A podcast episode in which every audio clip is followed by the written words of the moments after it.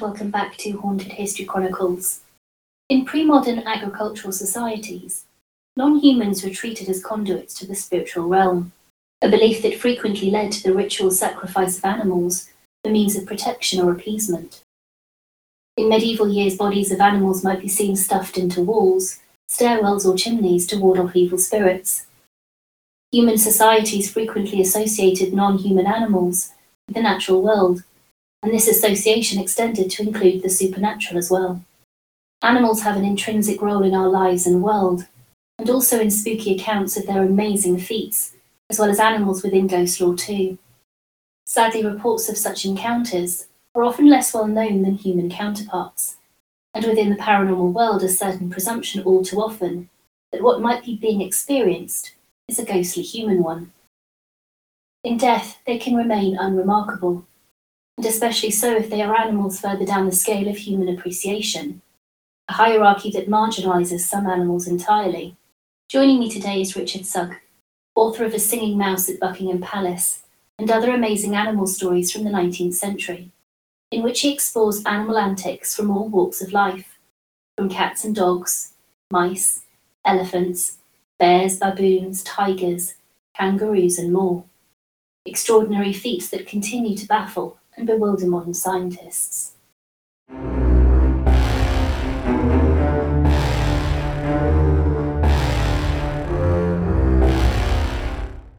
Hi, Richard. Thank you so much for joining me again today. Many thanks. It's a fascinating, uh, infinitely mind baffling subject uh, animals and the paranormal. So, uh, yeah, it's been great going back over this and these amazing stories. Animals really do kind of play a very intrinsic part of our life, I think. And and when we look at their role in our past, equally so, they they've really been at the heart of so much of our lives, culture, premonitions, stories, superstitions, um, folklore, so many, so many different things, omens, all manner of, of different aspects. And you know, if we really kind of start from there, just seeing how in these pre-modern societies they were kind of treated as this conduit to the spiritual realm if you like you know this belief that if they were sacrificed it might mean that they were protected or somehow the gods were appeased in in whatever manner. And good things would then come on those that were carrying out the sacrifice. You know jump forward to medieval years and we've got so many accounts of animals being stuffed into walls or chimneys or in stairwells to ward off witches and evil mm. and all of these other things. And I know in your book, when you were writing about fairies, a dangerous history, you kind of touch on this, don't you? This idea of animals and the natural world being associated with the supernatural, with omens, with, with dark things. Do you want to just elaborate a little bit on that for those that haven't read that book or listened to that podcast about animals and that connection with the supernatural and, and with fairies. I mean, one of the things that I'm thinking about in particular are examples of stories and accounts of things like the black dog. Yeah, the, the the the black dog is an interesting one because you've got a range of witnesses. Uh, some of it does sort of sound just like pure folklore, but um, there there was an educated witness whose brother was in a carriage um, you've got to be fairly wealthy to be in a carriage i suppose in most cases uh, private one.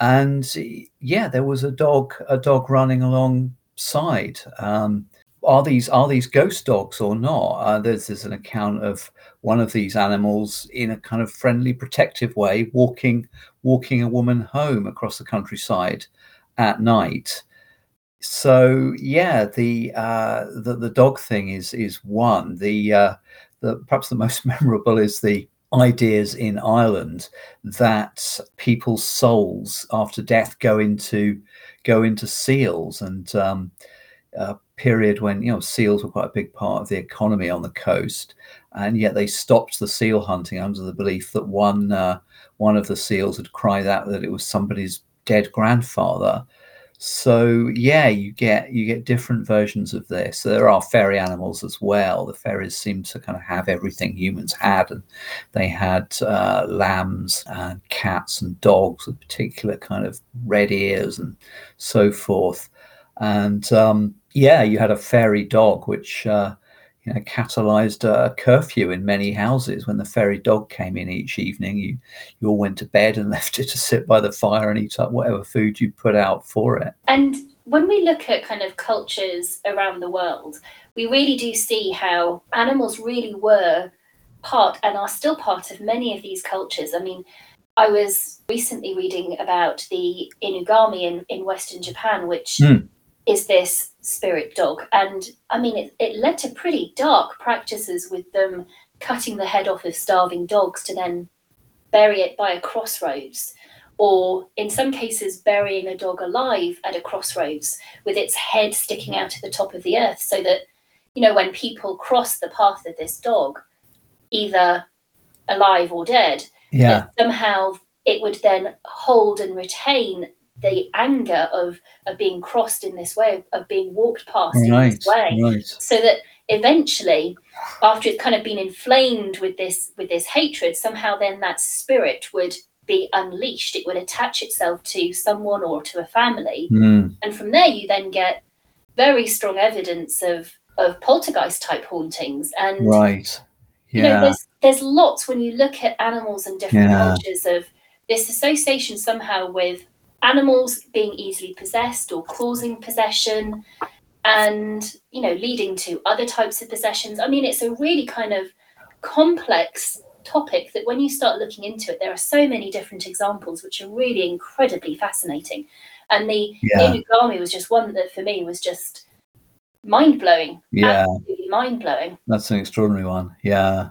And you know we're going to be talking about your book today which very much is about animals. And I suppose the question to start off with was what inspired you to write your book? Where did this one come from? To be absolutely honest, I was going through uh, 19th century, mainly 19th century newspapers for all sorts of research, um, particularly actually my books on the paranormal. My first one, uh, A Century of Supernatural Stories. And the way you get a big uh, you know, with bigger pages in those days, page set out, the odds were you're going to get your eye caught by some amazing animal story. So, uh, being the kind of person who wants to keep bits of information, I started noting these down separately. And eventually I thought, I've got so many of these crazy stories. And I was learning a lot quite fast about, say, how much chance you got, you know, in the middle of the countryside where you didn't travel more than about 20 miles, and that not very often perhaps, you've got a good chance of coming across uh, a lion, a tiger, a gorilla, uh, an elephant, a kangaroo, because of all these traveling menageries. You didn't have to go to the zoo, you know, the zoo went to you. So the number of kind of escaped, often quite wild, often quite dangerous animals, which were roaming about the uh, British countryside is quite extraordinary. And I uh, I thought, yeah, I'll um, I'll start more actively collecting these. So I started doing that, and I was just amazed by what I learned. Really, uh, the the um, phrase I can't think of the chap's name now, but one of the big animal scientists uh, summed it up as, "Are we smart enough to know how smart animals are?" And the other thing that occurred to me, I think if I was going to create my own cosmos, my own universe, I'd do it a lot better than this one in all sorts of ways. Uh, there would be no Tories, for one thing. There would probably be no billionaires. Uh, but once you've kind of got everything in place, you know, and you you put your infrastructure and decide, no, we don't really need a royal family costing us billions of pounds as well. Uh, the other thing that you need would be to make sure you've got animals. Why? Well, because animals bring people together. This really only struck me. I mean, I've been aware of it, I suppose, more subconsciously every time you get talking to a dog owner because something to do with their dog. Uh, you might be out in the summer and we'll see the ponies of travelers, which is a lovely thing to see by the river here. And people like to talk about that. You know, people who are just walking along singly, a dog runs by them, whatever, they'll get them talking. Uh, so there's so countless conversations, and there must be marriages in this, I'm sure, and all sorts of friendships just triggered and sparked by animals uh, in, in ordinary circumstances in uh, in the parks uh, and the countryside and so forth. People who get to know each other, perhaps because they've both got dogs, and so forth. So yeah, this was a big one that that that struck me. And yeah, you learn about amazing animal abilities, which can be explained biologically, such as the singing mice, which is a pretty epic journey. And I've got a lot more singing uh, mice stories that came later, didn't actually get in there. Uh, and then you eventually come to these stories, as with Railway Jack, the, the railway dog of the uh, 1870s and 80s in uh, Sussex. And then you start to think, okay, this is not just ordinary cleverness, and this is not the sense of smell. Uh, and then you start following that trail, as it were, and um, you you come across stories which absolutely beggar belief, but are true. Uh, Bobby the Wonder Dog being the being the archetypal one, I suppose. You know, the stories and the accounts are. I mean, there there is such a range, and some of them are just so heartwarming, so touching and like you said just make you question so many things that you thought you knew already and you realize you just don't. Mm. yeah yeah. And the yeah. title of the book um, a singing mouse at buckingham palace i mean that in itself is is a really interesting story. Do you want to tell any, tell the people listening you know the the account of the singing mice of buckingham palace? Because it's it's fascinating. So i know i can see why that was kind of why you titled the book because it's so intriguing yeah, yeah, it, it's it's a lovely one. Uh, it it really is a kind of rags to riches story, apart from anything else.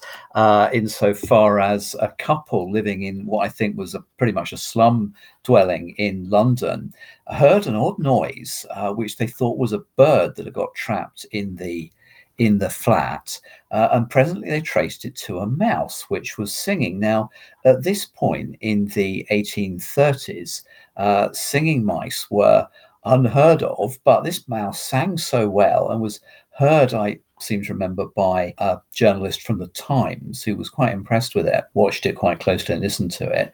And presently, it got so famous after being in uh, a public display where people paid to go and hear it, and I think it was Regent Street, that Queen Victoria asked for it to come to the palace and sing for a couple of her children. This was 1843, so she's been queen for a few years. And yeah, the, the mouse apparently got stage struck or sort of awed by royalty, I'm not sure, but seemed to make up for it eventually and, and did its singing. And once you've got this kicking it off, suddenly everybody's finding these singing mice. Uh, they're, they're sold for huge amounts of money. I think you pay ten pounds for one, which give you some idea. You know, you, you get a Newfoundland dog and change for that. I think at the time.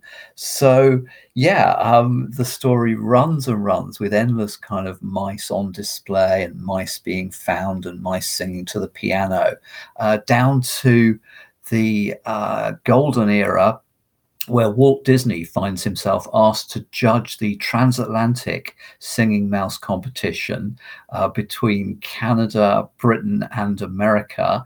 And uh, you have, in a perhaps rare example of cross border cooperation, uh, a Welsh mouse and an English mouse singing a duet for the for the British entry. Um, the the real holy grail of all that. Um, this was in the 1930s is the actual recording. There is actually a recording. The BBC has usually managed to lose it, but NBC still got it. And you've then got to go to the tender mercies of, I think it's the Library of Congress, who never answer you in America, say, could we have a listen to this recording? The point being that the competition was judged by listener votes. Uh, you don't have to be you know, Einstein to work out that listener votes are going to mean America's going to win because there's lots more Americans than anybody else. So America did win. There was all sorts of different opinions in the press about how the mice performed and were the British ones any good anyway, and uh, so forth. But yeah, it was on the radio um, and uh, has been preserved for posterity. And certainly, you get uh, accounts by naturalists, as American naturalist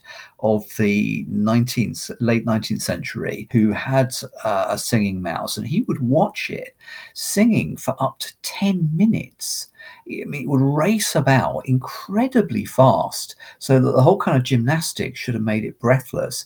And it would just keep singing with this extraordinary kind of virtuosity.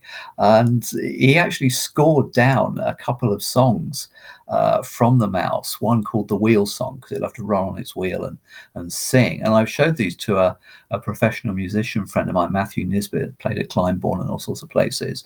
he says, yeah, it's kind of sort of free jazz with, with improvisations. So yeah, there's also an opportunity for someone to play the mouse music. My wonderful, one of my favourite Durham students, Tori Longdon, who's now a conductor, always was a great singer, and she she once said she couldn't make a tutorial because she was singing backing vocals for James in the Albert Hall. She actually bravely sang the mouse score as best she could. It was kind of tricky because of the pitch, you know, and the speed. But but yeah, you can. I'll, I'll try and get the video clip from Tori singing it because it's it's certainly memorable. It kind of um, made me think, you know, the Eurovision Song Contest. I kind of hope that we got more than the nil point here in the UK for our entry um, in the mouse category because you know, we don't typically do very well in sing- singing competitions, do we? Really? no, no. Bucks Fizz is perhaps not the great highlight of British music, but I've yeah, I've been very keen to try and publicise it next next May, perhaps. Can have another stab at uh, getting it back in the public eye and, and ear because. Uh, it's you, you, could do a whole book on singing mice to be honest with you there's so many stories you know like i said you know this book is just a real kind of dive into lots of different types of, of tales around animals. And the book is sectioned so that start on this journey of creatures that you associate more with the home, with pets, things that live near the home, to then going further afield and having animals that are more exotic. And just that distinction, I think, is an interesting one because I think it's something that you see when you look at accounts of animals and animal hauntings there's there's far more prevalence of certain types of accounts than there are others. You know animals very much associated with the home and lesser so animals further afield that you might associate with livestock with with meat with food with you know animal production and all those kinds of things. And you know i think in some ways that says something about we tell these stories we want to continue finding out about these things because of our own empathy and our own you know love of certain types of animals because of that association of our own pets and, and so on and so forth. So it was it was fascinating to see that you you yourself kind of drew that distinction as well when when kind of collating these accounts. Yeah it, it was extraordinary to see the the influence of the menageries. Um, and elephants was was a, subject I learned a lot about when I started looking at this, and the old belief, you know, that elephants uh, never forget, and the elephants are peculiarly intelligent. They really do seem to be, and do perhaps have kind of paranormal abilities. Um, there was a chap I met who'd spent quite a lot of time in India, and there was one person who was particularly kind of bonded with the elephants. They were very fond of him, uh, and when he died, all the elephants progressed to his house and sat down in the street outside the window. Um, we'll see that that's actually something that you get with dogs and cats, you know, purely domestic animals uh, across the world as well. But yeah, the um, the kind of in the 19th century, when you've got, say, you know, in 1830, uh, elephants being taken across the country, and often they'd just be walked because an elephant, that's the easiest thing to do. And they'd have to go through the toll, and if they ever sort of weighed them, you know, charge you God knows how much by the ton for the elephant. But there's an account of somebody seeing one of these traveling uh, through the city. Um, and it looks like something you want to film. You know, he's absolutely thunderstruck because he seems never to have seen an elephant. He's possibly never seen a picture of one, but he's certainly never seen one live. He's never seen one in a zoo. And he's standing there in sort of childlike terror, shouting, Will nobody tell me what it is? Will nobody stop it?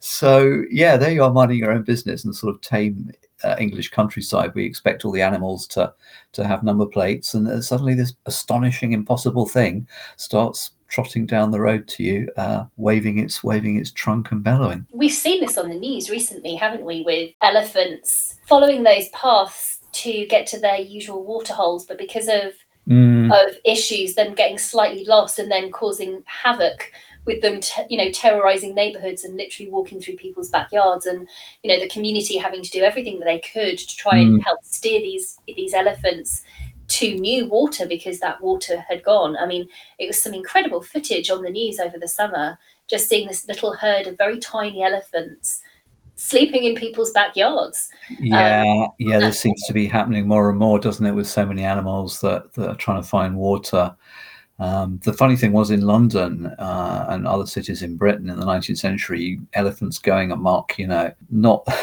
not a few times, turning up in people's houses in the middle of the night, helping themselves to bread and cakes off the table. And uh, yeah, I mean, certainly the idea of sort of dignity with elephants that there was one that you know, we'd expect always to be given its um, its bucket of wine before the keeper had his glass of wine. They gave elephants a tremendous amount of alcohol back in the day, uh, and the one time the the, the keeper uh, took his wine first, the elephant never forgot it uh, and never forgave him. Uh, and there was another case in uh, Newcastle where an elephant was actually tried for murder because it seemed to have been treated so badly by a drunken keeper that it killed him. And something about the elephant's peculiar status, I think, is attested by the fact that it uh, it seemed to be a candidate for a trial after this, perhaps you know, not unjustifiable killing. So, in terms of all of the different accounts that you came across and that you put into the book, was there any one that really did stand out as as something that just really intrigued and fascinated you? Just you know, something that really threw your thinking on its head, or just really enjoyed reading and then putting down in your own words? Yeah, there's one I think which really stands out, um, and that is Railway Jack, the the railway dog from the late 1870s until he died of old age in 1890. He loved traveling on trains, and this made me hunt up other accounts and find what an extraordinary set of railway dogs there have been all across the world down to 1961. And Railway Jack seems to have been the first and best. I'll say right now to get this point in, it's an absolute disgrace that Railway Jack does not have a statue. Britain claims, claims to be a nation of great dog lovers, and sometimes you listen to people think it's the greatest nation of dog lovers in the universe, but he does not have a statue. Compare this to Lampo in Italy, who has one, and many other dogs uh, have been memorialized by statues. There's a lovely statue to a dog called Jock in Poland, in Krakow. Beautiful piece of work, actually, which I saw a few years ago. Anyway, um, I'm sure we'll get Railways Jack statue in a matter of days now, but we uh, start with him being noticed as a regular passenger on the railway in Sussex, East Sussex, uh, and traveling around uh, the area stations around Lewes, but always somehow managing to get back to sleep in the station at Lewes at night. No one knows whose dog this is. Um, but it, it, loves trains and it somehow seems to be able to navigate its way back to always get the last train from, say, Brighton or Eastbourne to Lewes, where it sleeps. So it becomes more and more well known. And presently it's presented to royalty more than once. It will get given silver dog collars. It gets given by some rich lady a special dog bed, which it shuns because it likes to sleep in the waste paper basket uh, in the station. And this animal must have traveled hundreds, perhaps thousands of miles in about 12 years. He had this sort of circuit around Lewes, but it apparently went to France with a soldier at one point. Uh, I think it might have mistaken the soldier for a railway guard because of the uniform. He almost never made a wrong journey. at one point, apparently, somebody in sort of well-meaning way put it on a train that it didn't actually want to go to, so it ended up in Scotland by mistake. But by this time, Jack was so famous that he was feted by all the station staff in uh, in Scotland, and Fenn looked after for some days. Didn't seem to want to let go of him. Uh, another occasion, he was in Berwick, and he came back covered in ribbons because he'd been the guest of honor at a wedding. Now, in 1882, uh, he had a bit of bad luck when he was chasing, or I think he was going for a dead pigeon to kind of eat it on the rails in London. And he got hit by a train when he missed his footing trying to jump out of the way onto the platform. It was a very small dog, a terrier type dog. Uh, so he had a very badly injured leg. But again, his fame was such that the vets made every effort to treat him and save him. So they, they cut the leg off uh, carefully and he was fine, except he had three legs. So the question comes up here, genuine one, I think. If we're going to have a statue, should he have three legs or four legs? But he, he did quite well with his three legs. And despite being a three legged dog, he was feted at dog shows. You know, dog shows in the Victorian period. I mean, the height of snobbery. And yet there's this three legged anonymous Mart uh, who gets treated really like a celebrity, down to the details of you get little newspaper accounts of Railway Jack was at such a dog show and made much of. His headquarters for this stay was the Red Lion Hotel. So this is a bit like saying, oh, you know, Johnny Depp will be staying at this hotel if you want to kind of doorstep or stalk him. So yeah, how how did he make his way on these trains over and over again? Uh, and almost never make the wrong journey and almost never fail to get back to sleep in in Lewes Station? Uh, I'm asking that question as a genuine question. We, we, don't know, but I'll start giving more details about what dogs can do and the clues we do get about how they make astonishing journeys and navigations. One little detail that is also echoed by some other things we'll hear is that he's in the papers at one point for having been absent for a while and then suddenly turning up at the funeral of one of the platform inspectors, it was Mr. Bryant from Eastbourne. So Eastbourne is not Lewes. he's not exactly on his, his obvious home turf, but he manages to get to the funeral.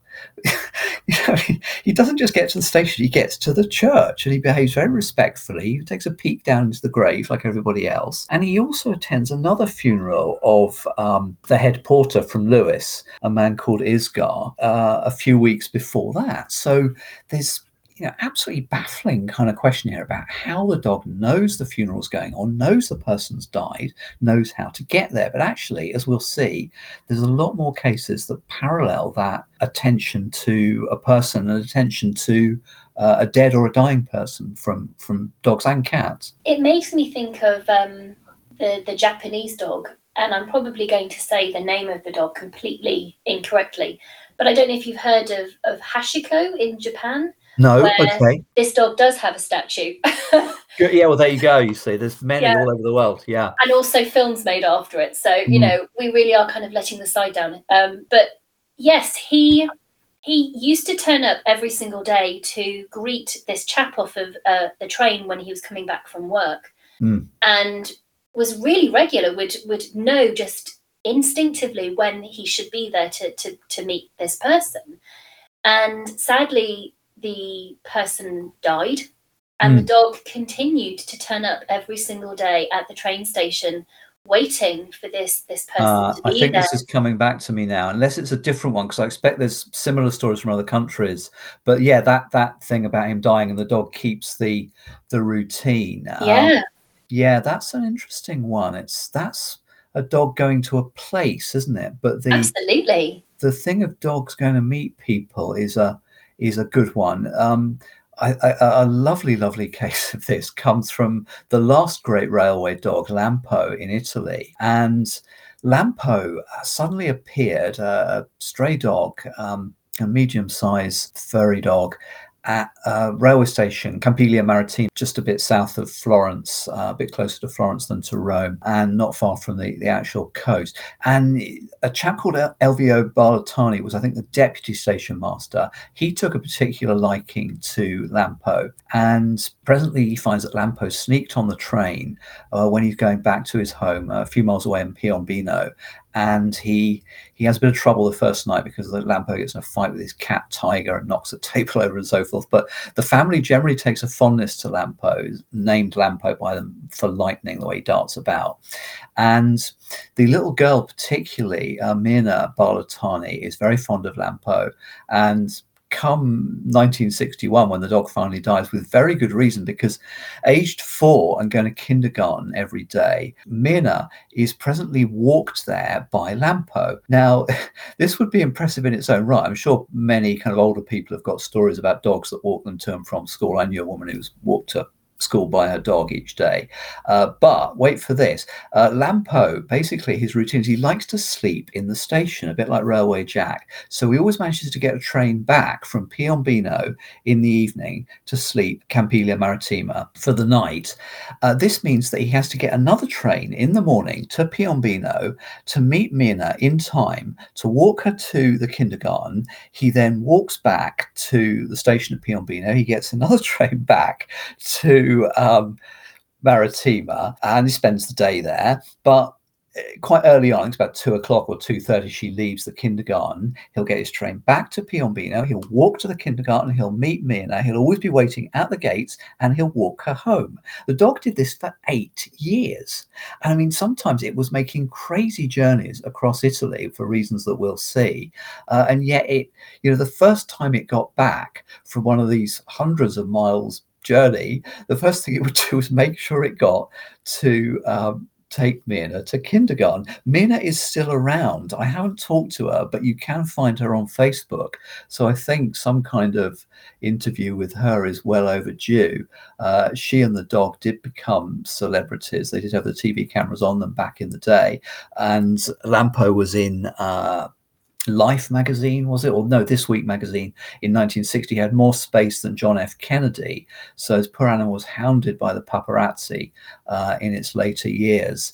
Uh, and the wonderful thing about this is it's one of the few cases where somebody's attached to the dog for a very long time and then actually writes a book is the loveliest, loveliest thing. Uh, is Barlettani's book on Lampo. It's very hard to get hold of, sadly. I had to read it in the British Library. I was feeling like apologizing to the person next to me. I was constantly bursting out laughing uh, in the sober atmosphere of the of the humanities reading room and yeah the the dog shows not just that ability to obey this incredibly tight routine for I think it was eight years with Mirna. But at one point, uh, two points actually, he gets lost on trips out at the weekend in the countryside, and he finds his way back to uh, Barlettani's house, 15 miles. Then things get a bit tricky when one of the station masters starts getting uppity about uh, Lampo. In his slightly older age, he's not quite as agile uh, despite his name. And at one point, he makes a leap for the door. And now the train's a bit modernized. They've got automatic shutting door. The dog gets shut in the doors, halfway in, halfway out. So the, the station master reluctantly says, Look, he's got to go. This is dangerous. You know, we can't have this. So he exiles the dog. Now, this has been a constant companion of um, Mirna and Barlettani's uh, wife and himself for a long time by now. Um, Barlettani comes upon Mirna, very young at this stage still, praying to the Madonna that, that the dog will be sent back to them. And whether it was the Madonna's work or not, I'm inclined to think it was something more interesting. But having been exiled to Rome, which was a pretty long way from uh, Marittima, uh, the dog comes back. And um, the station master, nothing daunted, decided, right, we've just got to be more thorough. So he sends the dog down past Naples, which is getting on about as far south as you can get in Italy. And months go by, and Barlettani and family trying to reconcile themselves to the fact that the dog has gone. That's the end of it. And very sad. Uh, and several months, I think it might be more than six months later, the dog turns up again uh, at Campiglia Marittima and is a bit of a state, but, uh, but recovers. And yeah, he, uh, he he had an epic life of global fame in his his later years, and died on the stage he loved in the end. He was obviously a lot slower by 1961, and he was hit by a train, and and that was the end of him. But you can go and see his statue uh, to this day, and I'm sure Mirna Barlettani would have many fond memories of of Lampo if if you asked him. Um, the last little note to it is that one day Barlettani saw at the station an unusual looking man um, who seemed to have a strange kind of bond with Lampo. And when he questioned this chap, he said, Yeah, this dog in, let's say, I don't know, 1951, 52, maybe it was 52, it, it was with us on a ship at Leghorn and it got lost in the port before we sailed.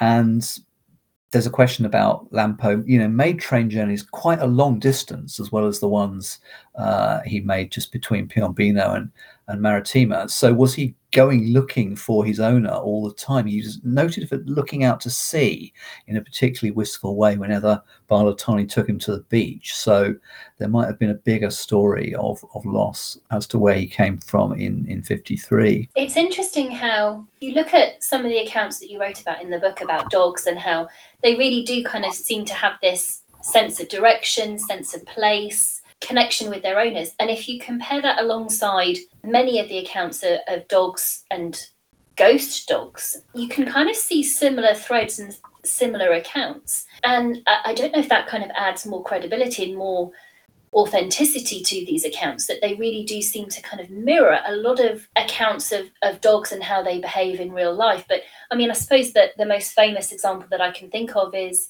is Bobby the Greyfriars dog that you know for for 10 years after the death of his owner was reported to sit by the the graveside of his owner in death and then after the dog himself died there have been numerous accounts of disembodied sounds of a dog barking in the in the graveyard as well as mm. reports of apparitions of, of, Bobby sat by the grave itself and so mm. you know that's the kind of the most exa- most famous example of that that I can think of but I can mm. I certainly know there are a lot more of similar types of stories around dogs just staying near around the location of a loved one either in life and in death it's it's a strange kind of crossover Yes, yes. I mean, that one eh, seems to have a combination of the person and the place, doesn't it? Because when the person's died, the place still holds Bobby. And there's a, a broad, very interesting division between dogs that go to a place go to their home basically and i'm sure you know countless listeners will know these cases. My mother uh, loved beyond anything her dog pat when she was a child and a teenager and it was stolen by the gypsies um, at one point. Uh, they were all heartbroken and then pat came back several days it might have been weeks even i have to check with my uncle but uh, sometime later with a rope around his neck, which indicated him having been stolen by the gypsies. Uh, and that would have been a few miles where they're likely to be in terms of getting home. But of course, the archetypal dog going home is Bobby.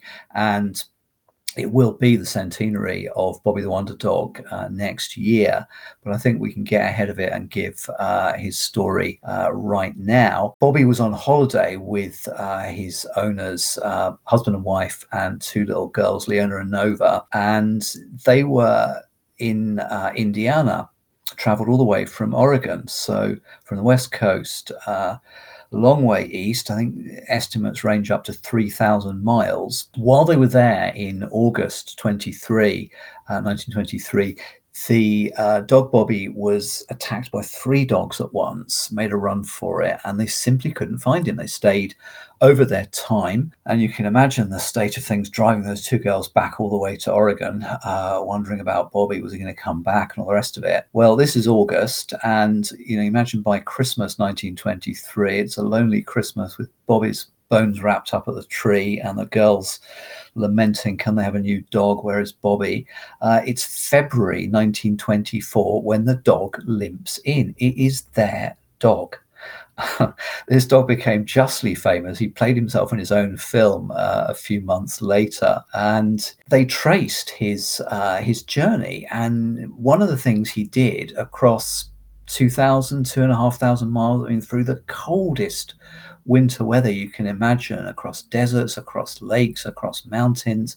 One of the things they know he did was that he went to all the service stations where the family had stopped on the way back. So there's no possible way that the dog can have done this by any kind of mundane accepted means. There's no way it could have smelled its way home. I mean, what scent trail is it following anyway? But across absolutely sub zero temperatures, you know, for months on end, there's no way it could have done that.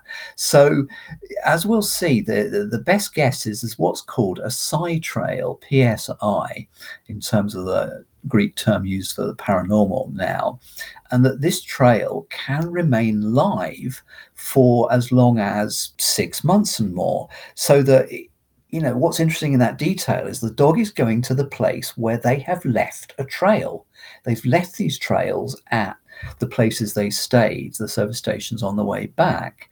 So yeah, this is the most epic story I think of uh, a dog going home. And some pretty epic ones of of cats as well, actually. And um, then we end up with the in some ways more baffling questions uh, of dogs that go to their owners and the most famous of these probably is world war one uh, irish chap called James Brown becomes a private and uh, goes to Armentières with Staffordshire uh, rifles. And by this time, he's just moved to uh, Hammersmith with his wife. But as with a lot of these cases, it's been quite rigorously studied by Rupert Sheldrake. The dog prefers one person to another. So when a dog's waiting for someone to come home, it's one person that tends to dominate that uh, routine. And he's particularly fond of uh, Brown, of James Brown, the husband. And he he's heartbroken when um, Brown goes off to fight in France. So presently, Brown gets a letter from his wife saying, I'm terribly sorry to tell you that um, Prince has run away and we can't find him anywhere. Brown writes back and says, Well, you won't find Prince there in London because he's here with me. Brown initially thought someone was joking when he came back to camp and was told, We've got your dog. But no, it was Prince. Uh, this dog became uh, the mascot of the regiment. It had its own khaki jacket. It was quite skilled at sitting on horseback and minding a horse. It was a top ratter. Uh, once killed 137 trench rats in a day, and it survived the war incredibly uh, and went home to to die back in England. Now, again, people have slightly fudged the, the question of it just sort of following soldiers. I mean, come on, this is the First World War. If you just follow soldiers, what the number of different places you could end up from France to Italy to Belgium to you, you name it. But he finds Brown in Armentières. Now, the interesting thing is that it was, in fact, in the First World War that on a large scale, they tested dogs to send messages across war torn France, and they were very good at it, uh, across incredibly uh, daunting and frightening territory. Time and again, they got back with a message, and the reason they got back with a message to somewhere they'd perhaps never been was because they wanted to find their owner. So we've got these stories. We've got the story of Mr. Doggy, uh, imaginatively named by a regiment in Reading, who adopted Mr. Doggy as their mascot uh, in the time of the Boer War. Presently went off to fight in the Boer War. Uh, off they go to South Africa, and the dog goes with them, and it travels uh, on the ship with them. But unfortunately, gets off the ship at one port, uh, and they re-embark, travel south by ship, and then actually march north um, northeast, I think, up South Africa quite some distance. And a few weeks later, there is Mr. Doggy back with the regiment. So, what's going on there is a bit more complicated. It seems to be following the whole regiment, but nonetheless, it's, it's unlikely that's a coincidence. And we're left with this question of how does a dog zero in on its owner in, you know hundreds of miles away in completely unknown territory somewhere it's never been and there are scientific hints of this, perhaps. Again, there's some kind of psi trail or some kind of uh, trail that the person has, a signal that they have almost. Uh, there's a lot of research being done on this by Sheldrake. But actually, with science having failed to take this very far, the very simplest and actually most rigorous answer for how dogs do this in those circumstances, and perhaps the answer to how Bobby did it as well, is love. I think is is something that, you know, again, I think given our affinity with animals is something that we really do hold on to, isn't it? That we have those same instincts for our own pets and creatures that we love, animals that we love. And and in, in some ways, there are people who dismiss animals as having those same kinds of deep feelings, those deep emotions, because they're not humans, so therefore they can't feel like us, they can't think like us. But the truth is, animals are truly remarkable. They can do remarkable things. And who knows what they really think and what they experience and how they see the world and how they see us humans as part of their worlds.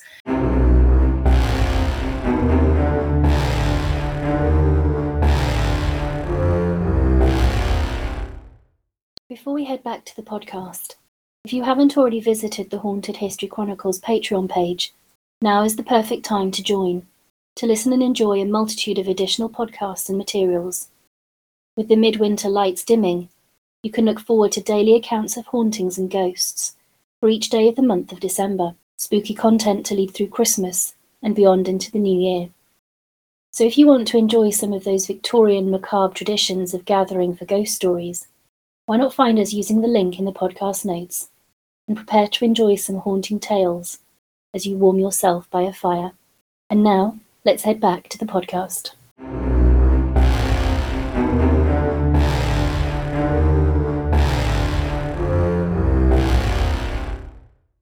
Very judgmental, I think, and very dismissive in some cases as to. Yeah, I, I, I think it's it's tricky to know what's going on with uh, animals that don't talk. Although a surprising number of dogs uh, have actually talked, apparently, um, and there's some pretty heavyweight witnesses. Uh, to say nothing of the number of witnesses, uh, because of uh, the dog Hans that talked on the music hall stage uh, in Europe and uh, in in America in the early 20th century. But yeah, there's um, an extraordinary story um, about uh, American who had a dog uh, when he and his brother was were, were children, and one day they were traveling back from somewhere on the farm to the house and it was incredibly dusty you know hot american summer and they were in the car, some of them in the truck.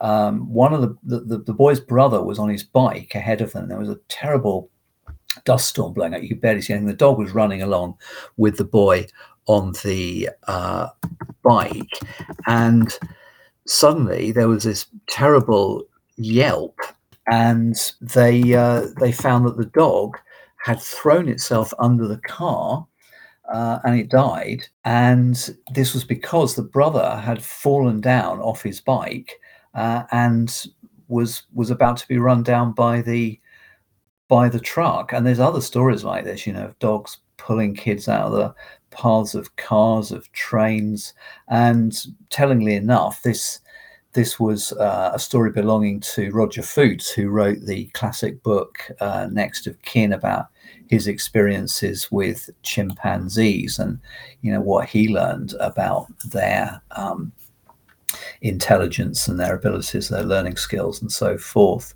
So yeah, uh, altruism is just is just one thing, and love again uh, in in cows is is one that's less known about I think with dogs and cats but there's a well documented case and I owe this to a terrific essay by uh, my friend Robert Charman who's written a great book on uh, paranormal abilities and his essay on animals is about the best you can get on this subject in a few pages. There was uh, a well documented case in Britain where absolutely typical. You know, you've got a cow and a calf, and they get separated. One is sold to one place, uh, and one is sold to another place.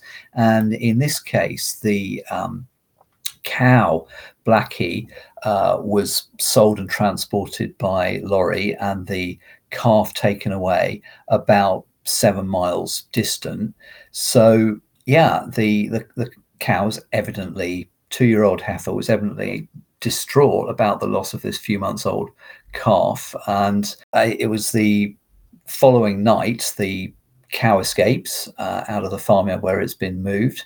And the next morning, it's found at the farm of one Arthur Sleeman suckling its calf. Um, there's no question about this because they've both got auction tickets still, you know, numbered tickets. Um, so these were the mother and child and how much you know that instinct to try and do that goes on and is thwarted we we don't really know. But um, that that is documented and and happened. It just it staggers me because you know in all these different accounts that we've been we've been listening to we can see just how truly remarkable animals are and how how they really do have that capacity for the same kind of human emotions as as as we have. And thinking and exploring animals in the in the paranormal world if you look at books reporting accounts of, of paranormal activity the vast majority of, of books do not reference animal paranormal activity animal apparitions or any type of activity associated with animals you know you can go so far as to say there have been studies that have kind of looked at specifically this question why aren't there more examples of animals in the paranormal field? Why aren't there more documented accounts of them? And if you look at books, studies have kind of shown that as many as one fifth of books just don't have any reference to them at all, which for me is kind of staggering because I think these accounts do exist. I think it's a case of are they being reported in the same way as human apparitions, human paranormal activity? why is it that accounts of animals don't get that same kind of attention and you know why is it that for some people they have that real kind of difficulty in making that kind of stretch in thinking, well, they might believe in human ghosts, human apparitions, paranormal activity around humans after mm. death, but can't make that same kind of leap when it comes to animals because of that perception. Well, they don't think, they don't feel, they're not as intelligent as us. So, how can they possibly come back into the afterlife? And, you know, I think that's one of the aspects as to why maybe there is less reporting on that. This kind of very much this association that somehow animals don't make it into the afterlife because they're not like us. And i think it and i think that kind of shows the bias that exists within this field in actually looking for it to be honest. Yeah that's that's a good point. I think this is an area actually where people will either have their own stories about their deceased pets, dogs and cats, horses also there's accounts of, or you just got to ask your friends with with pets, uh, and particularly people you know older people who've had a lot of pets over perhaps several decades and they they might not kind of you know throw this in your face and tell you but when you ask them and say oh yeah all of my animals all of them dogs cats across decades they come back for about a week after they've died to say goodbye. And one particularly compelling case was a woman in america who the, the, the nature of cats, as we know, you know, slightly whimsical and perhaps some would say faithless. So you feed the beast and uh, have it vaccinated and all the rest of it at great expense, and it goes off and sleeps every night on someone else's bed in someone else's house. They don't even have to feed it, but it takes a fancy to this person. Now, this woman was was a case in point, and her neighbour's cat would come sleep on her bed every night, and uh, happening as usual throughout uh, one particular week. But on the Thursday, she sees the cat's owner and he's looking very glum. He says, What's wrong? What's wrong? He says, Oh, the, the cat died on Tuesday. Well, it's been sleeping on her bed ever since. And not only that, but she's got the weight of it is there uh, on her bed. You know, she didn't know. Well, she didn't know any difference. She just thinks it's it's it's the cat sleeping on her bed, but it's not. You know, the cat has died uh, two days ago, and there was a case in England uh, with dogs where they had a couple of live dogs in the house, but there were ghost dogs in the house, uh, and the ghost dogs were so live and so you know unfrightening that the the live dogs played with them habitually, and the, the, the owners of the house just got used to it, as people sometimes do with dogs and yeah, I, I got talking to woman example, I think, of how many just ghost stories generally that are out there. Um, sometimes I'll go looking for them, ask people, do you believe in ghosts? But sometimes I'm just having a walk and I was on holiday and walking out to the coast and bumped into a woman who was doing her garden. Uh, it was quite an interesting old house. I thought it was a lodge house for the the old castle. Actually, it was a toll house, interestingly, and it was the kind of house where you, you eventually you say, "Look, does it have any ghosts?" You know, I've been talking for a little while,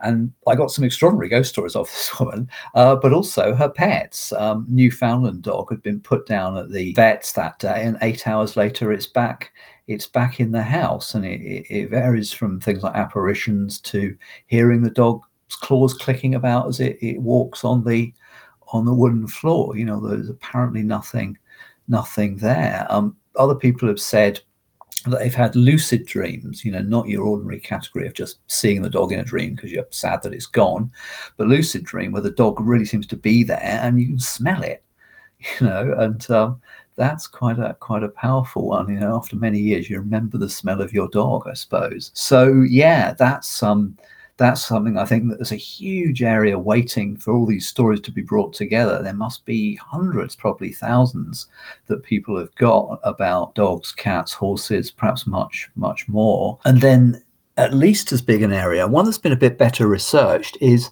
animals' psychic ability in terms of broadly two things knowing when their owners are coming home. This, of course, is the title of a famous book by the, the great scientist Rupert Sheldrake, um, disgracefully um, libeled once again on Wikipedia. Unfortunately, this is the go-to source for for almost anything, and very very useful source Wikipedia. But when you read the entries on someone like Sheldrake, on Matthew Manning, on anything interesting in the paranormal, you think somebody should put their name to this account because this is just a version of trolling, really. So do read Sheldrake's book. Don't go by the nonsense on Wikipedia. Um, and Sheldrake has studied hundreds and hundreds of pet owners and dogs and cats. And remarkable detail which gives us a, a, much better picture than just yeah the dog runs to the gate the dog runs to the window the cat always seems to get interested just before i come home um, he's got enough cases to have worked out that yes the dog seems to get to the gate the window the door um, and won't move not interested in anything else let's say anything from five minutes to you know a couple of hours before the person actually gets back. So this is a case where you've got a husband or wife there or somebody in the house to to see what the dog or cat is doing slightly more with male dogs apparently and again it's centered on one person usually that they prefer particularly but sheldrake's got enough cases and details and he's actually done this on video quite extensively with a dog called JayTee in manchester.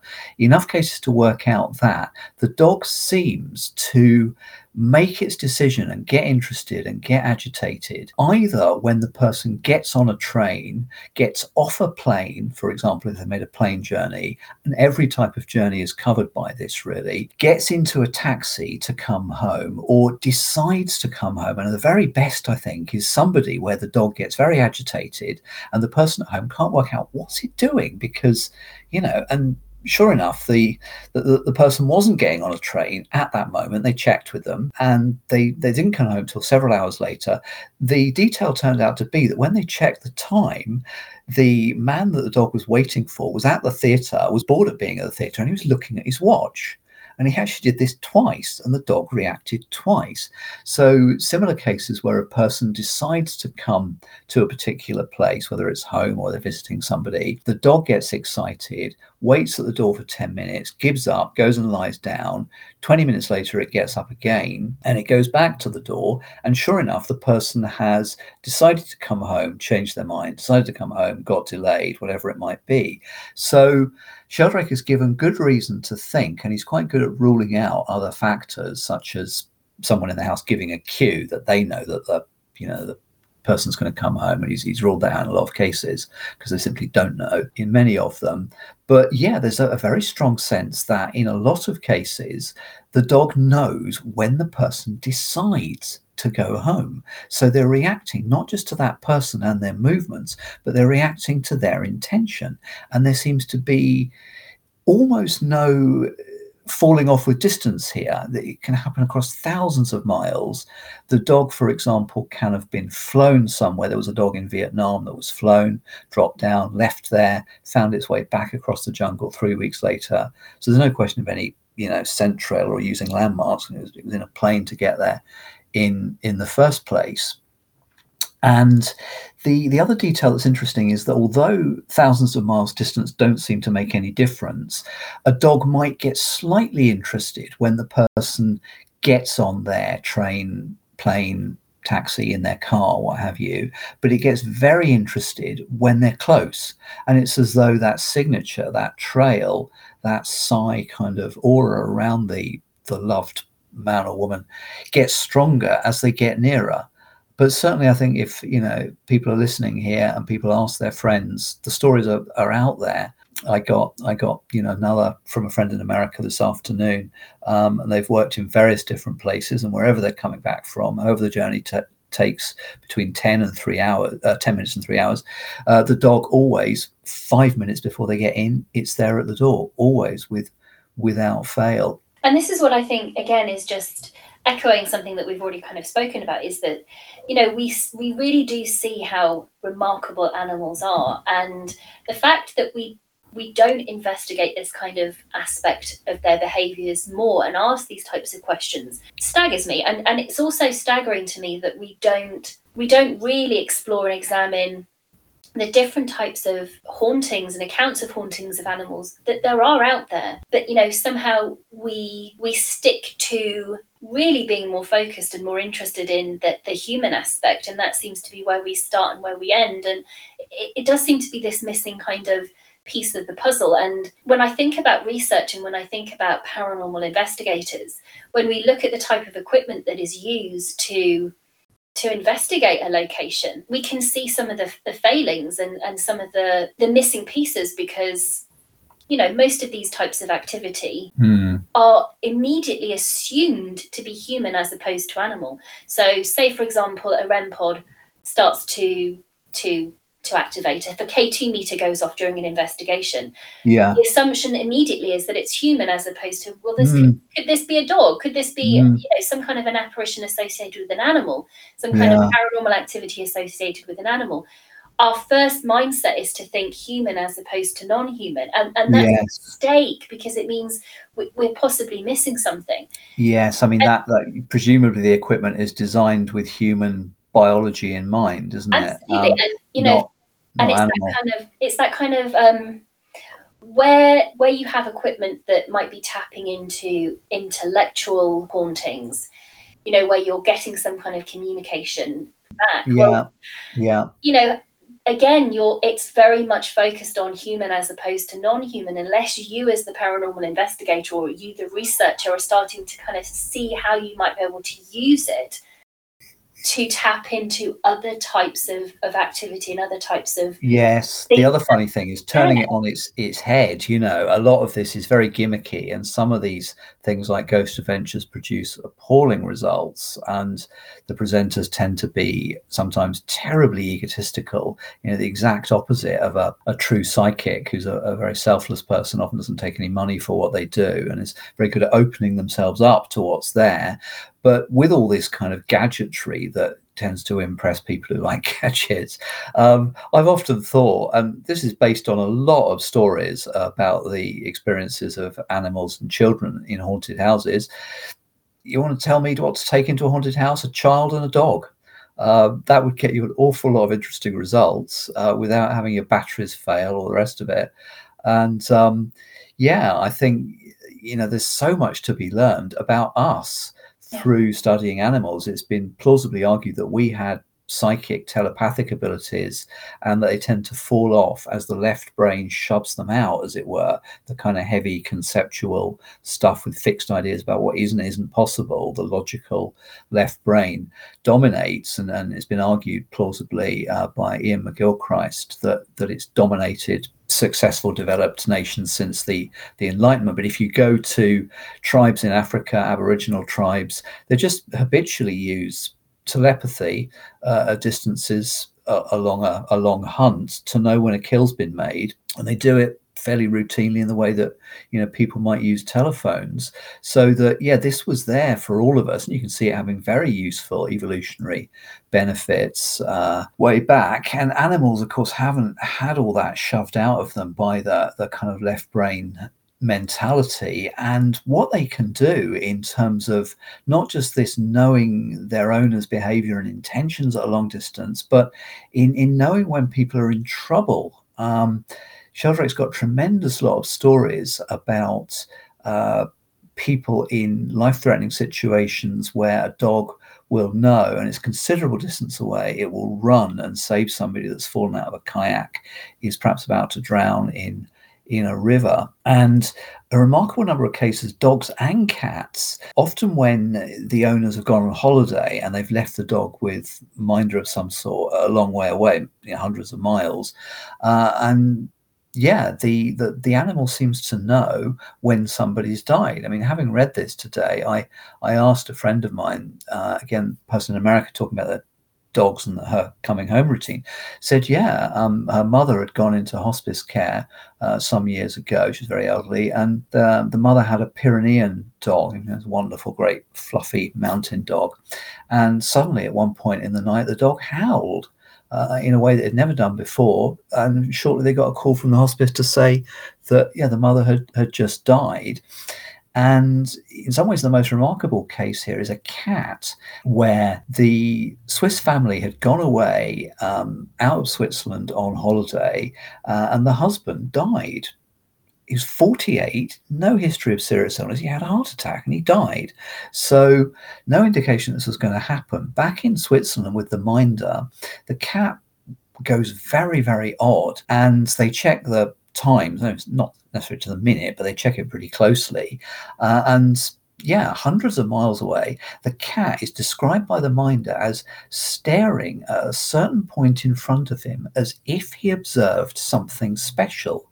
So it's not just a sense that some weird kind of force across distance has been registered in the death and the crisis of of that owner, but that actually there's a possibility we're never going to know. I don't think because you know what can the cat tell us, but there's a possibility that the cat is looking at that owner that that owner sent something of him to where the cat was. And this will sound perhaps nuts to people not familiar with this, but uh, other people will know that there's a huge body of what are known as crisis apparitions. Um, one of them actually was given by the great debunker of fraudulent mediums, uh, Maskelyne. Uh, would have been the kind of James Randi of his day almost in that respect. And Maskelyne had one of these in his family. I think it might have been two actually.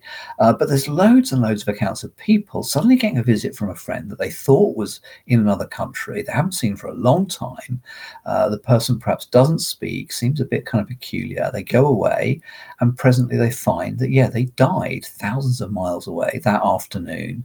Uh, there's an amazing one where one uh, character in the 19th century uh, is is in Brighton and he's walking back from his meal at the hotel late at night along the promenade when suddenly a carriage pulls up and it's his aunt.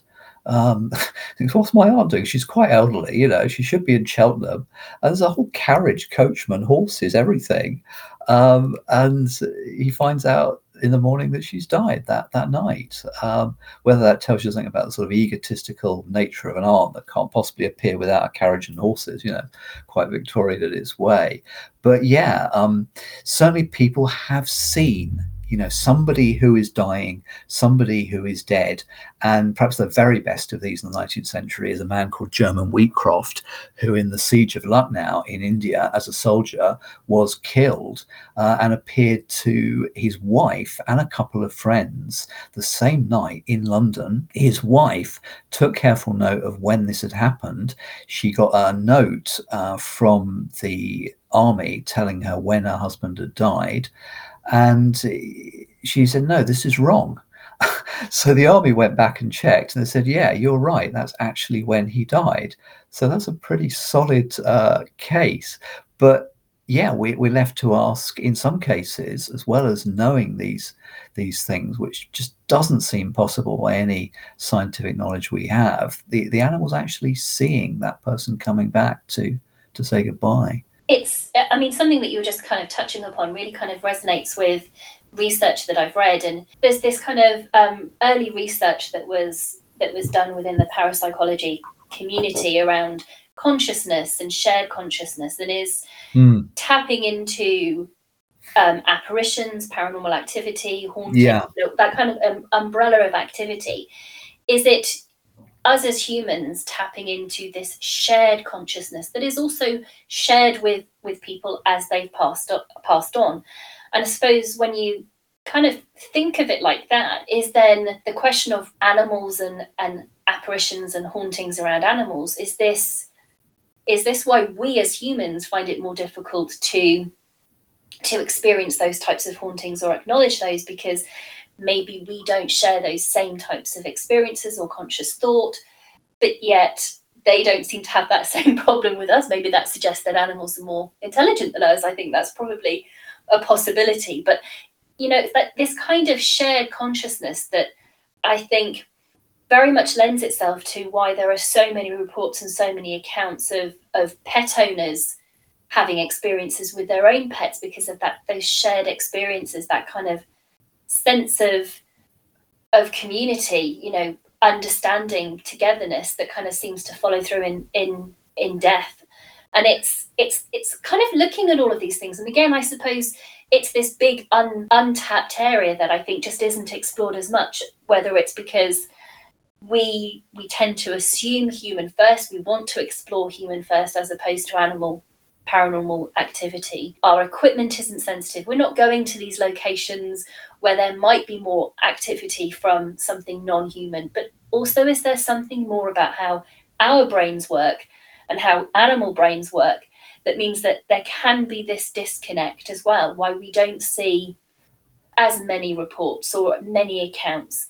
You know, there's, yeah. there's a whole kind of host of questions that just yeah from there. Yeah, no, that's that's very much at the heart of, of what I've been thinking, really. One, one great thing about Robert Charman's book is that he goes across the human paranormal cases and the animal paranormal cases. And he has a, a, wonderful essay on somebody who's probably quite famous by now, Elizabeth Mayer, um, who I think a book's called Extraordinary Knowing, and it, it, it's a wonderful conversion story of how she was a straightforward psychologist. Often, you know, academic psychologists such as Richard Wiseman can be the most hostile to uh, paranormal phenomena. She had no interest in it, and you know, no religious beliefs or beliefs of ghosts or anything like this. But um, her daughter, was I think about ten, something like that, was playing a harp in a Christmas concert, and she was amazingly fond of this very special harp, and tragically, it was stolen from backstage during the concert.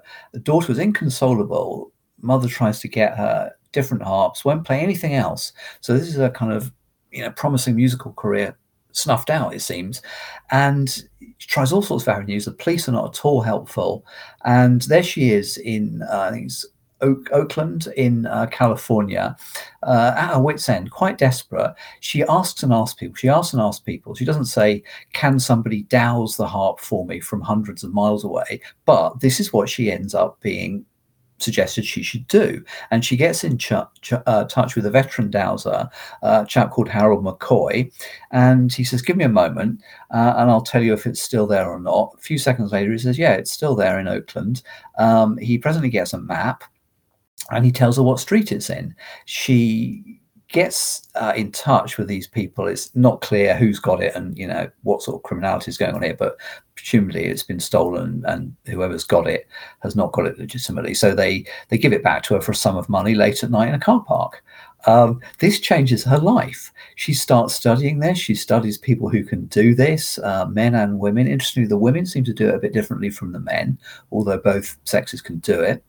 And she then has an experience of her own uh, one day when her husband has given her sister a gold watch, which the sister isn't particularly fond of and keeps losing. The husband is getting fed up with this. And one afternoon, before her husband's coming back, they find the watch has got lost again. They cannot find it anywhere. So the two of them, um, Elizabeth and her sister, are looking for this watch. Suddenly, Elizabeth gets this weird kind of autopilot where she's kind of walked through the experience of going into a particular cupboard, right to the back of a cupboard, moving things out of there, and finds the watch. Turns out the husband's hidden it there to teach the sister a lesson. And yeah, this this sense of being on autopilot as being kind of walked through the experience in, in a way that was completely out of key with her ordinary mindset is mirrored by the studies that have been done on dogs when they set them loose a few miles from home and watch them to see how they get home. Some of them can't do it. The dogs that can do it are mainly um, the alpha dominant type of dog.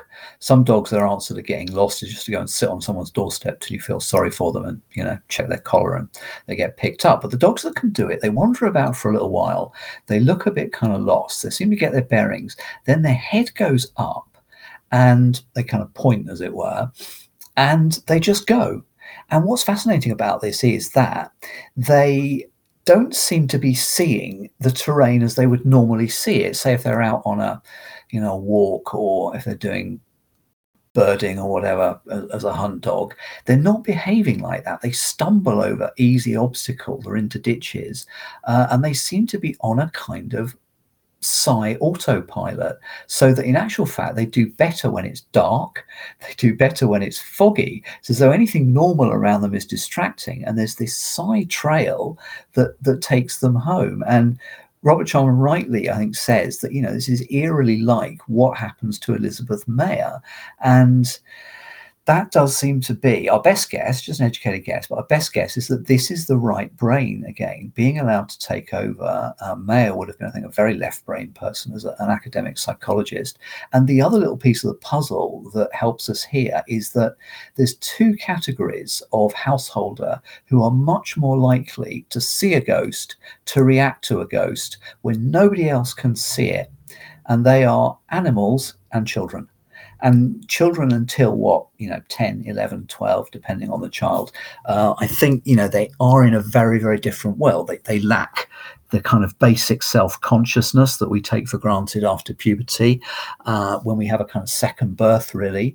And they're not they're not right brain people are they? You know their charms are precisely that. They're not practical. Um, they're um, they're not particularly logical uh, in a lot of cases. So yeah, I don't think they've been forced out of that ability, as it were, which which animals have, and which some people have all their lives uh, if, if if they're psychic. Yeah, like I said, there's just so many interesting kind of rabbit holes to go down when you start really unpicking animals, the paranormal, parapsychology, just the weird, the wonderful, the remarkable when it comes to animals. And you know, it, it kind of makes me sad that as remarkable as they can be in life, we don't really look at how remarkable they may be in death, but we just don't tap into some of those bigger, deeper questions. And, you know, as daft as it may seem, my brother is as kind of adamant as you can possibly be that there is nothing beyond death. He does not believe in the afterlife.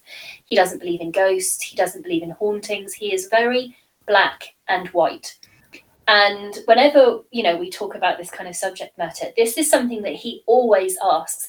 If there are ghosts, if there is such a thing as ghosts, why don't we see thousands of animals haunting our landscape? Why don't we see ghosts of dinosaurs stomping around? And, you know, it's it's actually a very logical question to ask. And it's it's one i ponder. And you know i wonder if you've got a theory as to why we don't see dinosaurs their ghosts wandering the earth in the same way that we have all of these accounts of human beings. Yeah I, it's, it's a good point. I i, I started off uh, early stages of my research in this from 2013 on thinking, why don't we all see ghosts all the time? Now, one answer to that, which is a minor one, which is important, that there's probably quite a lot of people who've seen ghosts and never realized it. Yeah, a ghost can look just like you or me. I mean, Elizabeth Kubler Ross, quite famous um, academic in this area, and she she had a friend who she hadn't seen for a long time, didn't expect to see, uh, suddenly bumped into her in her office building and they went to have coffee at a cafe and had a you know seemingly normal kind of conversation. And presently the friend went off and after all this had happened it turns out the friend was dead before she arrived at at the office building. So if you're just passing somebody in a field, a church, a graveyard, a street, you don't have any reason to talk to them or touch them. Uh, you, you, might not be aware of that.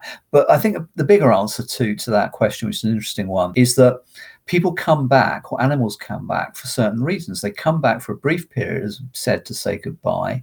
Uh, they come back if they've got unfinished business, if they died suddenly, uh, if they died uh, what you might call unnaturally, you know, from uh, illness at a young age, murder, suicide, accident, and th- these people do genuinely seem to to come back more. And apart from the fact of you needing to come back, wanting to come back, there's also the question of where do you go if you are a ghost and you're you're, you're dead? You, you go to an afterlife. Well, Christianity, I see your brother's dilemma here partly because Christianity um, hasn't been very helpful with this, and it's surprisingly uninterested in ghosts. It's surprisingly unhelpful if you get a poltergeist in your house the Catholic Church, of all people, can be some of the most arrogant, dismissive, and useless in these areas. Uh, Islam is much, much happier with the idea of ghosts, and it's just all perfectly normal that yeah, there's spirits around us all the time. Uh, Judaism and Buddhism have have the idea of reincarnation, and this is the very best evidence for survival of what you might call the soul or just consciousness, but a particular person that retains their particular memories and personality, the evidence for survival of that is is reincarnation. There's countless accounts from children of past life memories, and they don't make a fuss about it. They're not trying to get attention. Um, it's all just normal, and you know they spook their parents insofar as they'll look at them as though you're stupid. Well, home, you know, home, where we go when we die. That's where I was before I came back here. Um, you know, boy who's indicated clearly that he chose his parents from this home in the afterlife, temporary one.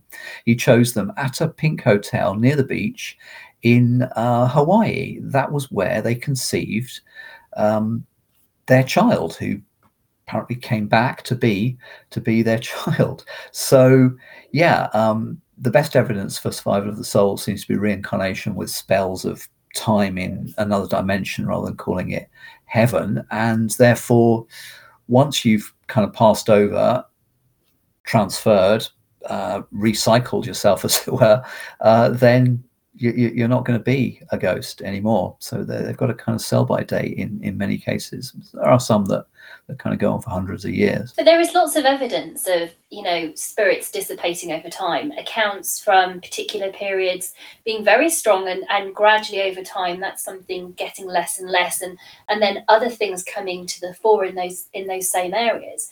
And you know, when you look at that, you do you do kind of see that, like I said, spirits, hauntings, can seem to wane and other things come to the fore. And so it's very possible that the reason the reason why some of these very early types of creatures like dinosaurs or early man, caveman, why we don't see lots and lots of examples of these types of apparitions or residual hauntings or intellectual hauntings, all of these don't exist in the same way, you know, the same number of accounts because we're talking a long time. That energy has dissipated so therefore the spirit has dissipated well that's that's funny you use the words energy there you know um, there's there's a plausible theory by the veteran british ghost hunter andrew green who uh, was pretty much hunting ghosts until he died, but didn't, interestingly, didn't believe in survival of the soul at all. Actually, he spent a lot of time hunting ghosts. He was called in by Robbie Williams at one point, I think. Um, and he believed that when you saw this, um, or you sorry, you had documented witness sightings of the same ghost. So let's say, you know, a, a lady in black clothes with a red hat uh, in one place across perhaps actually hundreds of years, but certainly decades and decades, as stately homes say. Um, and then presently, you've got reports of her with um, grey clothes and a pink hat and similar versions of this where yeah she seems to be fading but actually it can be reversed so that it can go from the grey clothes and the pink hat back to black clothes and a red hat. And his belief was that people were recharging this by either seeing it or being in its presence. Yeah. So actually, yeah, it's using human energy, and that is a very, very strong theory. I think because that's clearly what happens with poltergeist cases. That they're certainly using the energy of people in a house, usually just one person, and and they they actually need that to throw things around, to make noises and and so forth. So yeah, um, the the idea of things fading, you know, you get very passive ghosts that that they aren't problematic. They just kind of seem to go through the same walk or routine over and over again. You know, that residual type haunting. It's really fascinating when you start to think about it because it also taps into that idea of, you know, the stone tape theory. Are the reasons why we don't see some of these things because, you know, when we think about how the landscape has changed, well, the landscape that we're on right now is not the same type of environment that would have existed all of these years ago when, when if I use my brother's example of dinosaurs roaming the earth. So is the reason why we don't see them stomping around quite simply because they're attached to something much deeper in the earth. And so therefore we're not kind of on that same plane. So does that explain it?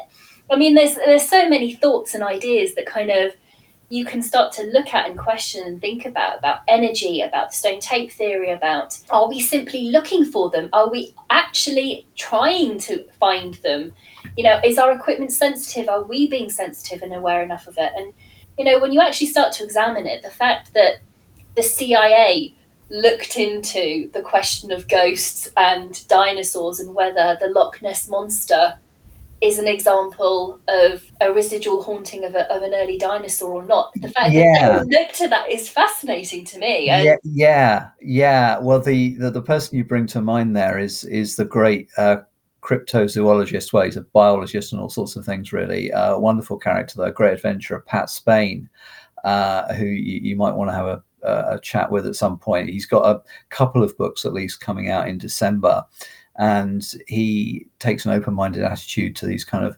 legendary creatures around the world and goes kind of looking for them or you know talking to people who who claim to have seen them and believe in them and and so forth um, I don't think he's done the Loch Ness monster, but um, perhaps he will someday. If anyone would know anything about ghosts of dinosaurs, it might be it might be Pat Spain. I don't know, but um, yeah, I think there's a weird kind of interaction between different dimensions here, so that you know our physical environment does matter.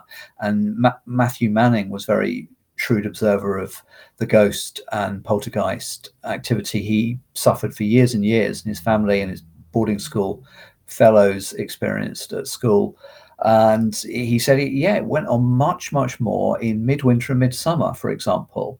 So the whole kind of electromagnetic thing that is done, I think, you know, legitimately sometimes in, in investigations, there might be something in in that. But I think what's what's fascinated me about, and it's been great to go back to these these animal stories, is the sense that there is a bond, you know, and it, it sometimes goes both ways between a person and their cat, a person and their dog. And what's interesting is that that bond is built up. You know, some people might have innate psychic ability, animals seem to have some kind of innate psychic abilities, but it's also a question of building that up through a relationship, through an experience. And there's a few cases, they're much less common than the ones where the dog, the cat knows someone's coming home, the dog, the cat knows someone's died. But there are cases where people know dogs have died. Now, the sample might be too small to extrapolate much from it, but uh, as Sheldrake points out, all seven of those people who knew the dogs died at that point, at that moment, were women. And there's an extraordinary case where a woman who's written quite a lot on uh, the paranormal, Diane Arcangel, I've got one of her books. She suddenly has terrible stomach pains, absolutely atrocious stomach pains. She's traveling home to Texas. And it's, it's you know it's bizarre. It's like nothing she's ever experienced. There's no cause or logic for it. Uh, it's not any kind of normal food poisoning or anything like this. She gets back uh, and she finds that there's been a terrible storm uh, at home in Texas, and the cat has been so terrified that unfortunately it bolts out of the house and it's mauled to death by dogs. Now, when they look at the cat, the site of the worst of his injuries is its stomach. Now, if I'd just heard this one story on its own, I don't think it would really register with me. I, I, wouldn't be rude about it, but I'd just not really pay attention. The point is, though, that again in Robert Charman's book, is a great collection of very short essays. He's got absolutely mind blowing stories about twins that it's you know something simple like one twin Kevin in America shuts his hand in a car door, and in Britain, the twin Darren suddenly gets a stinging pain for no reason whatsoever and gets a bruise. And th- there's countless stories like that and weirder. I mean, one of the Vanderbilt sisters suddenly had agonizing pains in her stomach uh, over in America and presently found that her sister had just given birth prematurely in, in Britain. So these cases, which uh, you know are very very real, uh, and tested by all sorts of witnesses. Certain types of twins, only certain types of twins suffer it, but a lot of accounts, uh, that does look weirdly like the bond that's, you know, it's not given to you when you're born, but you you earn it, as it were, in the case of Diane.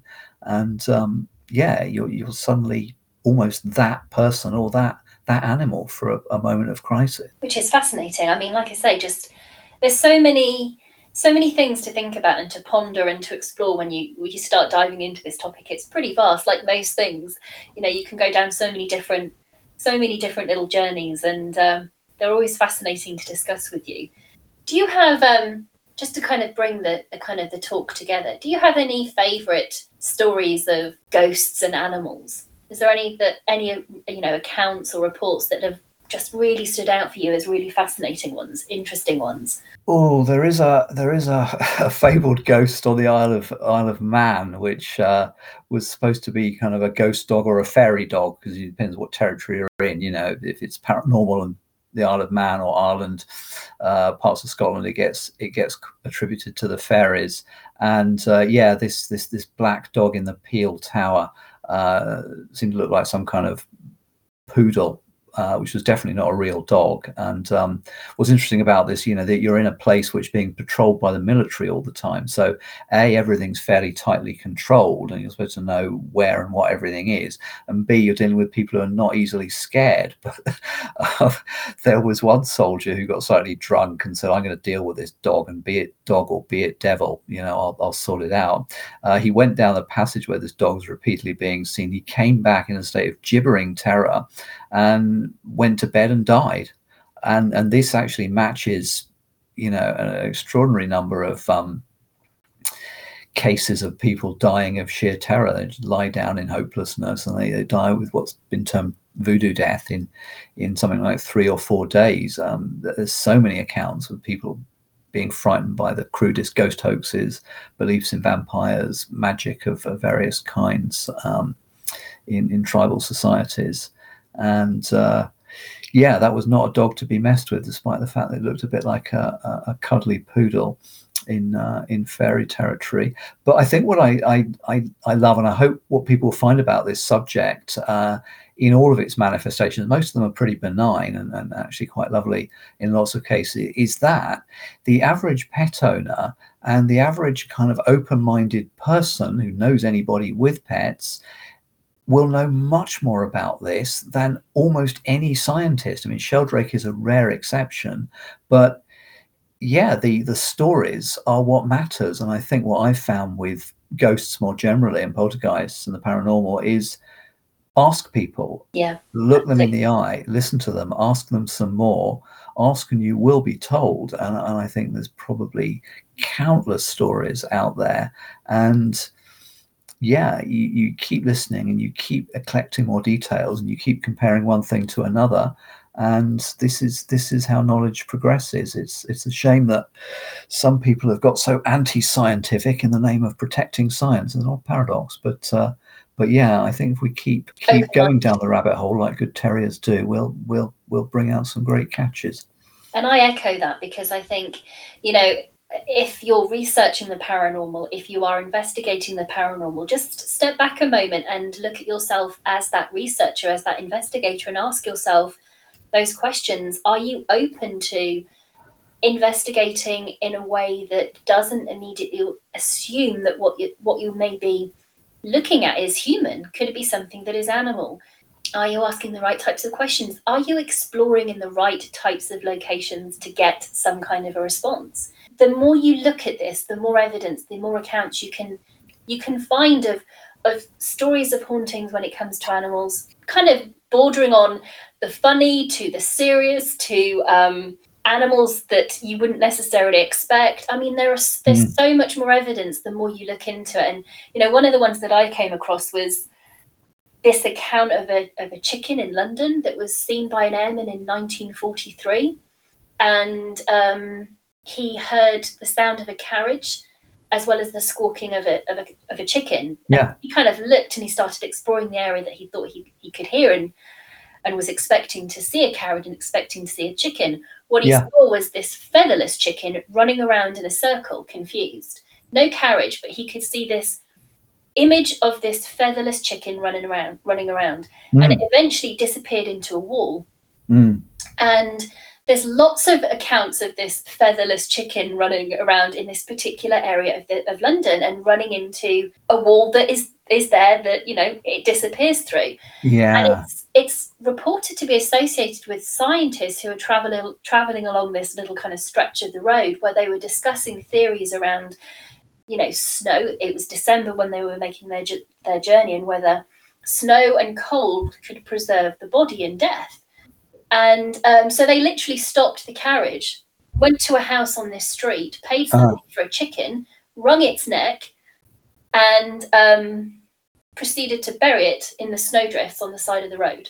And then came back weeks later to dig up the chicken to see if it was preserved and yeah. it's. And so, you know, there's kind of, I mean, as I say, there's there's weird, there's wonderful, there's funny, there's serious. There's just so many accounts when you start to look into it more and more. Yeah, yeah, I'll have to have a look at that because chickens, you, you you know, they tend to get derogated as pretty low on the the intellectual scale, don't they? But if, yeah. if chickens are coming back, that's an interesting but that's, that's an interesting one. but again it's it's kind of what i started by saying to you about you know when looking at your book it's interesting how you separated it into animals that you associate with the home and then animals kind of further away the exotic. Mm. and i think when you look at the types of accounts of animals within the paranormal world that are documented they are predominantly ones associated with the home. And again i think that's because you have to ask where are we actually looking? Are we actually open to other types of animals? Probably not, not if we're always investigating a homestead, the home, rather than the landscape, the outside. It's taking some shifts. You know, it's it's starting to kind of think a bit more broader. I think. Yeah, yeah. I suppose the question is, you know, does it depend on a bond? So does it have to be an animal that is Absolutely. very fond of a person and vice versa? And that, that's not always a pet. Of course, Absolutely. it might be a, a, a zookeeper, a menagerie keeper, yep. etc um, and it might might be a you know a, a farmer where the the dog's more a working dog, but but yeah, the, the, the questions need to need to keep being asked, and I I think it'd be great when this is a a whole kind of discipline of its own, really, a whole kind of field of its own that that you know has got loads of people pitching in from all sorts of angles. Absolutely.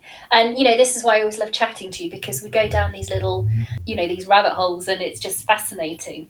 Before we um, say goodbye, I know one of the, the things that you've been doing recently, which is a very new venture for you, is to set up and create your own podcasts. Do you want to yeah. tell everyone a little bit about your new podcast? So that yeah, well, first off, I mean, big big thank you to yourself because I, I don't think I realised how easy this could be, and also how um, big it can be in terms of getting in an audience. Um, I, I know from a bit of experience with publishers that if you sell 50,000 copies of a book, uh, you're considered to have done a good job. You know, it's considered to be a trade book, and 100,000 copies is is a great job. So if you're getting, uh, you know, anywhere between 50 and 100,000 listens to a podcast in a few weeks, then you're doing something I think very, very interesting. And I, I, think a lot of the traditional mechanisms of publishing have got a little bit out of date and are not keeping pace with with what people want and with what people have to offer, if you like, as uh, readers, listeners, writers, thinkers. And one thing I like about podcasts is that you know some people just um, I include myself in this by a certain time at night.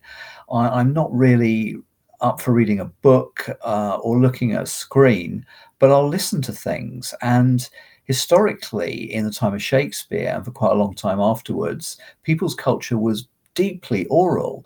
It involved uh, listening to one person read out of the sole textbook in a class and memorizing that. It involved listening to sermons and memorizing those. It involved the best seats, the most expensive at Shakespeare's Globe, not being the ones where you could see the best, but the ones where you could hear the best.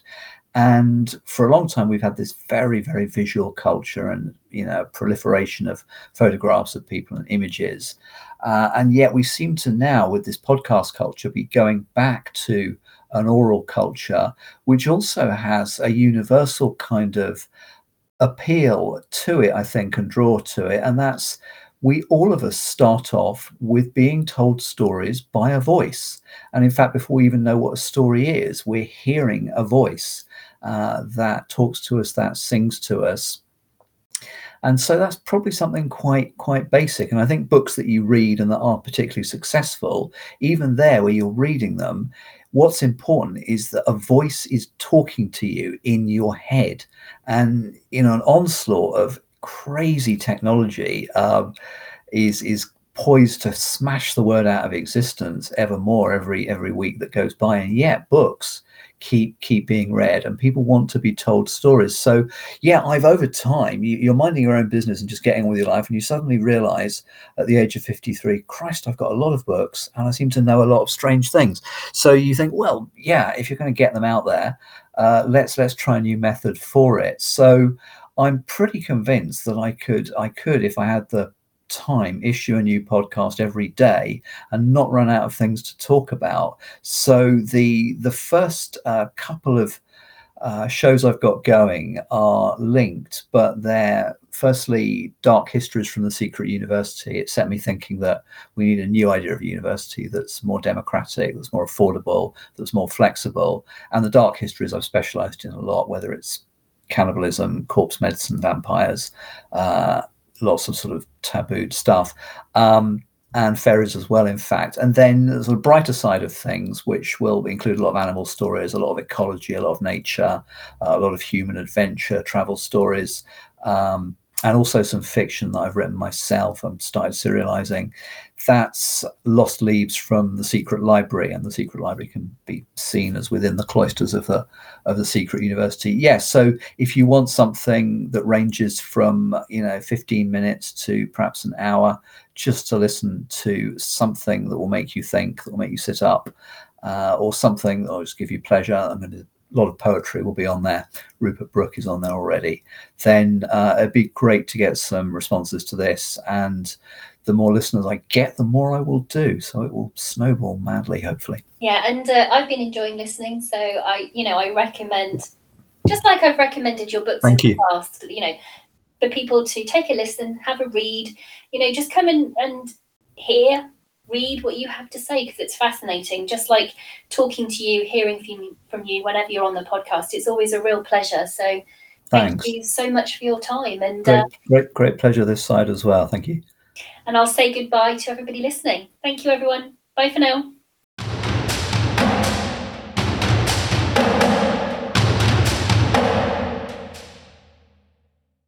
Thank you for listening over this past year and coming and interacting with me on Patreon, the website, and social media.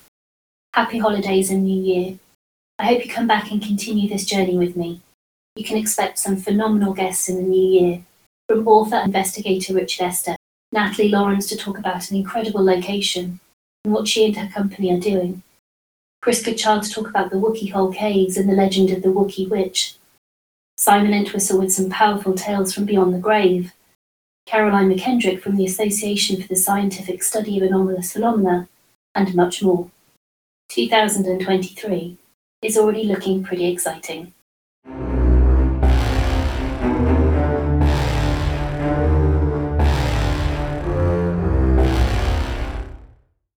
If you like this podcast, there's a number of things you can do. Come and join us on Facebook, Instagram, or Twitter. Spread the word about us with friends and family. Leave a review on our website or other podcast platforms. To support the podcast further, why not head on over to join us on Patreon, where you can sign up to gain a library of additional material and recordings, and in the process know you're helping the podcast continue to put out more content. On a final note, if you haven't read it already, then you can find my piece In Search of the Medieval in Volume 3 of The Feminine Macabre over on spookeats.com or via Amazon. Links to the book will also be in the episode description. Thank you everyone for your amazing support.